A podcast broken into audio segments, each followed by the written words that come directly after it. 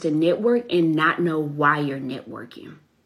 Is what is your goal, right? So make sure you're clear on your goals. I wouldn't upskill and I wouldn't make any connections until I know what my goal is and it's crystal clear. Shortcast Club